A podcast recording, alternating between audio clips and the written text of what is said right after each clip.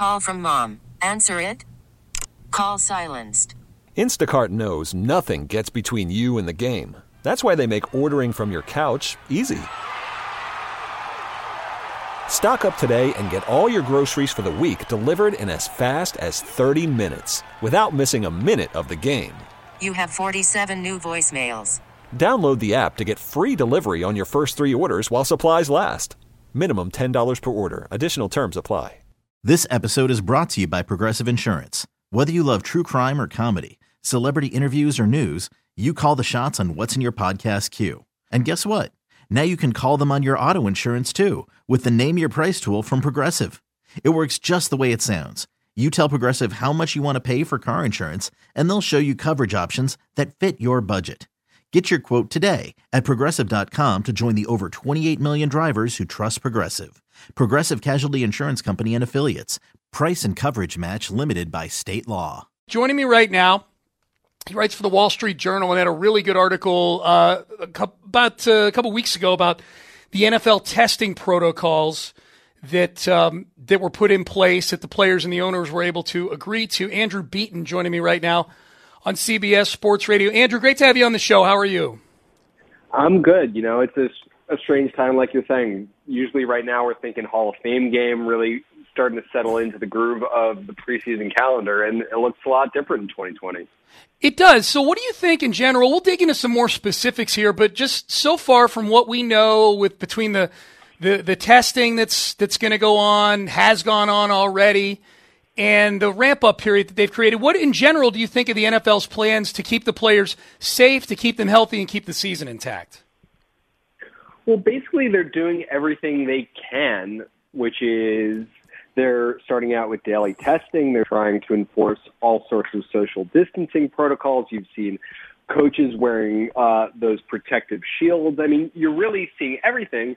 The question is, even if you throw everything, all of this at it, will it work? And we still just don't know because you can look at the NFL and say, what's going to stop this league from looking so different than what the start the Major League Baseball season has looked like, which is teams stopping and starting, which has had outbreaks on the Marlins and the Cardinals. And so, yes, there are differences, but at the end of the day, a lot of this can come down to does one guy get this and then all of a sudden does it spread throughout one team, one organization? And that's just something that it's really difficult to know. And that's why you're seeing so many people from the coaches and the players on down saying, this is really a group wide responsibility because if one person goes out and goes to a party, if they go and don't social distance when they're not in the team facilities, it could ruin it for everyone.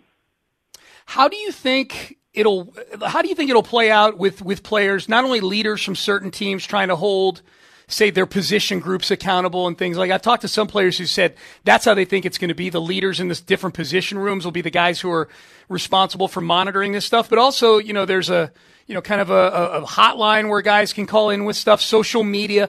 There's a lot of ways to keep guys accountable. What do you think that'll look like? Do you think young players are going to take that into consideration, or do you think there's going to be? Do you think guys going off the reservation is going to be a big, big problem for these teams? I mean, the the answer is we don't know until we get to through through a few weeks of this, and there's a lot of pressure, as you're saying, for all these players to behave. And, and to be clear, this isn't just the players; it is the coaches, it is the staffers, it is the people who change out the water bottles. This is really on everybody. And so I think the important thing to remember is that yes, while all this pressure exists, at the same time, it really just takes one breakdown in it for all of this to crumble because one thing we know for certain about this virus is that it is remarkably contagious. It can spread like wildfire. And so if the re- if a staffer, a player, a coach, an executive, all of a sudden, if one of them, whether it is because they behave irresponsibly off the field and go to a party where things spread, or you know it could just happen at the grocery store if someone else at the grocery store isn't wearing a mask.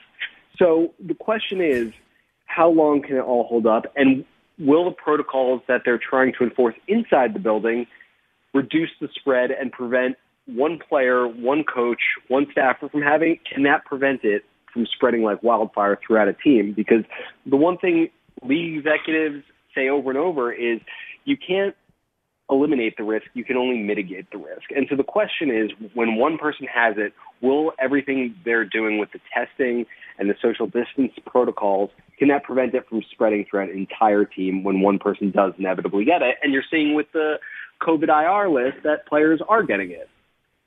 Yeah, no doubt. Andrew Beaton, Wall Street Journal, joining me talking some of the COVID testing in the NFL and trying to get the season underway in September. Um, Andrew, I saw Mike Florio, Pro Football Talk, had an article yesterday talking about the tweaking of some of the testing that the NFL announced they were going to do on Friday, including point of contact testing where they feel like there's 97% accuracy where they can do the tests on site and they don't have to send those tests off to be evaluated somewhere else. And that could that could be a real game changer. What are your thoughts on the point of contact testing being a game changer? Well, if you can have the rapid turnaround of tests and then, and they are accurate because those are two important things. You know, testing is only as valuable as it is accurate. But if you can start to have rapid turnaround on accurate tests, you can really under, it's not difficult to understand how that would amp up the safety because if you're looking at the tests which have say a 24 hour turnaround, which is what the NFL and the players were counting on at the beginning, that that already leaves a gap in your system because that means someone can go to practice, take their test, go carry on throughout their business throughout the day, and then the next day is when they'd find out that they tested positive. So that means they could have encountered who knows how many people throughout the course of a day when they were already positive with the virus. So if you can start to have quick turnaround, accurate testing, all of a sudden that hole is patched over and you can start to feel a lot more confident that even when one person has the virus, that they're that much less likely to spread it throughout an entire organization. I, am in Houston, Texas, and I can tell you I have not been over to the building yet. I'm going there tomorrow because I'm covering the team during training camp, so I'm one of the handful of media members who's going to get COVID tested. So I'm I'm looking forward to just kind of being near the building. I know they won't let me in the bowels of the building, but I hear things about stuff that the Texans have done with, you know, the, the some of the, the, the facial recognition software, so nobody's touching any door handles, and some of the pictures are remarkable at the inside of the building. It looks like a different place with all the sanitization and everything. And Bill O'Brien has said that he thinks a big factor in the teams that are going to be standing at the end of the year are going to be how they handle the coronavirus. They clearly look at it as a wrinkle in the prospects of your season. Do you buy that? Do you buy that being a big factor in which teams will be left at the end of the year? Is it a guarantee? No, but is it a possibility? Yeah, because all of a sudden, if you have a few key players miss two weeks, that could be the difference between the eight and eight season and ten and six season. If your quarterback goes down, that could be the difference between a four and twelve season and a twelve and four season. Right? Yeah. It's not difficult to see how your success managing the virus could translate onto the field. But I think the one important thing that I always try to keep in mind is that while we're seeing all these changes inside facilities, and some of them that have spread on social media go to such length that you wonder, all right, what does this really do to prevent the spread of the virus? But I think the important thing to keep in mind is you can do all of these things. You can um, practice social distancing. You can institute uh, contactless doors. Go, you can tick through the entire list. But at the end of the day, football is incompatible with social distancing. Yeah. When they are on the field with each other, it is a game that involves tackling. It is not a game that you can play while being staying six feet away from people. It doesn't work like that. That's not how football works. So the question is, how much can they keep everyone safe such that the risk on game day or when you're getting into full contact practices is really limited because at the end of the day, that's something that won't be changed because they're not playing flag football. Along those lines, I'm curious through the people that you talked to when you when when you wrote about this, you know, like we're seeing in baseball right now that the the inability of pitchers' arms to kind of adjust to what's been a weird off-season and ramp-up period has resulted in a lot of arm injuries to where the arm injuries, I think, are every bit the concern as the coronavirus is right now to players, just given the, the, I mean, these arm injuries end seasons, some end careers. The coronavirus, most of these guys get through within a matter of a couple of weeks. What are the concerns, do you think, about players in the NFL? There's no preseason games, there's no joint practices. To your point, there's going to be very little hitting going on and they've already had a weird offseason where they haven't been allowed in the building. What's the concern, do you think, of the forget about the virus for a second, just the physical toll of a very strange ramp up to this season? Well, the reason, part of the reason why there is this extremely strange ramp up is to help reduce injuries because the players, for example, during their talks with the league pointed to the 2011 lockout, which is another time when you had players away from facilities for an abnormal length of time. And the following season, they saw an increase in injuries. And so one of the reasons why the players wanted this longer ramp up was, in fact, because there's some research and some understanding behind the idea that if they have this more gradual ramp up, then they can more gradually acclimate themselves to get back into the action instead of all of a sudden pretending like the last several months in this country have been normal and that they can start to practice and hit each other the same way. So the uh, the idea was, all right, we have until week one to get everyone in shape. Let's use that time to actually get people in shape so that they can be healthy rather than saying, all right, you guys might not have been able to be in a gym at all for the last five months. Now go run out and start hitting each other. Andrew Beaton, Wall Street Journal. Um, last one before I let you go, Andrew. 67 players opt out for the season for various reasons. Some their own medical issues, many medical issues that people close to them have. Um, are you surprised by the number 67 one way or the other? Does that come in a lot lower than you thought, a lot higher than you thought, or about where you thought it would come in?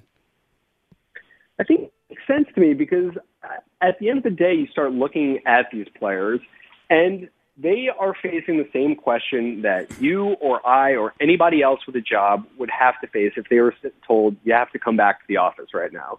And there's a lot of people who would say, I have a newborn child and childcare could be an issue. Or they might say, my wife or my mother or is high risk. They might look at themselves in the mirror and say, I am at high risk of complications from the virus. And so these are people who have very real real life concerns that extend beyond football. They're looking at their family members. They're looking at themselves.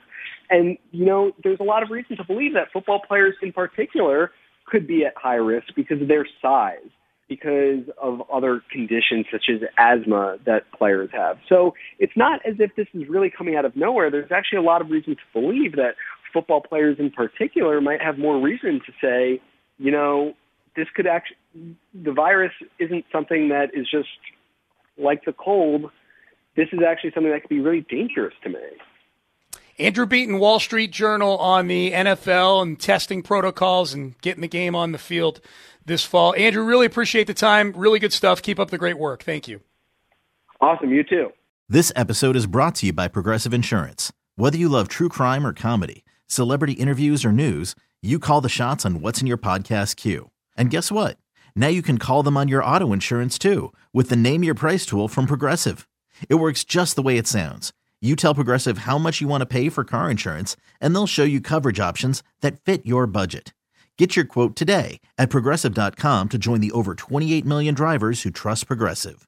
Progressive Casualty Insurance Company and Affiliates. Price and coverage match limited by state law.